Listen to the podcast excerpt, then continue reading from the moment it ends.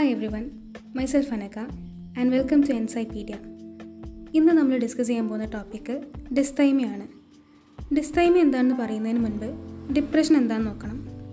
എന്താണ് ഡിപ്രഷൻ ഒരാൾ കുറച്ചു നേരം മൂഡ് ഓഫ് ആയിരുന്നു കഴിഞ്ഞാൽ അല്ലെങ്കിൽ കുറച്ചു നേരം എല്ലാവരിൽ നിന്നും വിട്ടുമാറിയിരുന്നു കഴിഞ്ഞാൽ ഉടനെ അയാൾക്ക് ഡിപ്രഷനാണെന്ന് പറയും.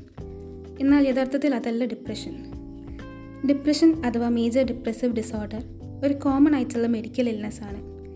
നമ്മൾ ചിന്തിക്കുന്നതും പ്രവർത്തിക്കുന്നതും അനുഭവിക്കുന്നതുമായിട്ടുള്ള കാര്യങ്ങളെ നെഗറ്റീവ്ലി ബാധിച്ചു കഴിഞ്ഞാൽ മാത്രമേ ഡിപ്രഷൻ എന്ന് പറയാൻ പറ്റുള്ളൂ. ആൻഡ് ഡിപ്രഷൻ നമ്മളെ ഇമോഷണൽ ആൻഡ് ഫിസിക്കൽ പ്രോബ്ലംസിലേക്ക് ലീഡ് ചെയ്യിക്കും.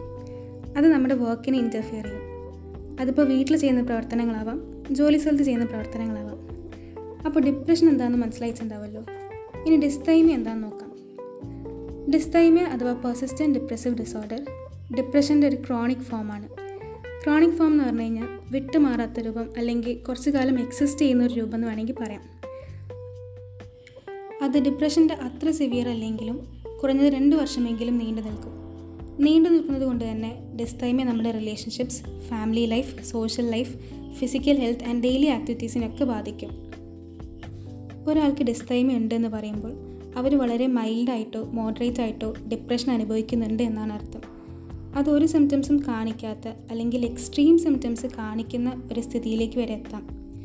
ഡിസ്തൈമയുടെ സിംറ്റംസ് കോൺസ്റ്റന്റും ലോങ് ടേമും ആണ്. അതുകൊണ്ട് തന്നെ ഡിസ്തൈമ ഉള്ള ആൾക്കാർ അവരുടെ ഡിപ്രസീവ് സിംറ്റംസ് അവരുടെ നോർമൽ ലൈഫിന്റെ ഒരു ഭാഗമാണെന്ന് വിശ്വസിച്ചേക്കാം. നമ്മുടെ ലൈഫിൽ ഒരുപാട് വിഷമങ്ങളുണ്ടാവും അതിനെല്ലാം ഡിസ്തൈമ എന്ന് പറയാൻ പറ്റില്ല. ഇപ്പോൾ ഒരാളുടെ ലൈഫിൽ എന്തെങ്കിലും വലിയ നഷ്ടം സംഭവിക്കുകയാണ്.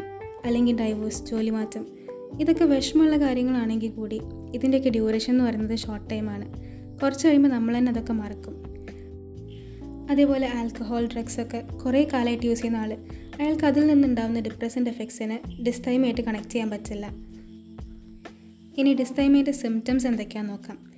Feelings of hopelessness sadness pessimism pessimism എന്ന് പറഞ്ഞു കഴിഞ്ഞാൽ നല്ലതായിരിക്കില്ല സംഭവിക്കുക എന്നുള്ളൊരു തോട്ട് പിന്നെ അമിതമായ ഉറക്കം അല്ലെങ്കിൽ ഉറങ്ങാൻ ബുദ്ധിമുട്ട് വരിക പിന്നെ ചില ആൾക്കാർക്ക് വളരെയധികം ക്ഷീണം വരും. അതായത് ചെറിയ ടാസ്ക് പോലും കംപ്ലീറ്റ് ചെയ്യാൻ പറ്റാത്ത വിധത്തിലുള്ള ക്ഷീണം പിന്നെ feelings of worthlessness guilt constant self criticism constant self criticism എന്ന് പറഞ്ഞു കഴിഞ്ഞാൽ സ്വയം കുറ്റപ്പെടുത്തുക.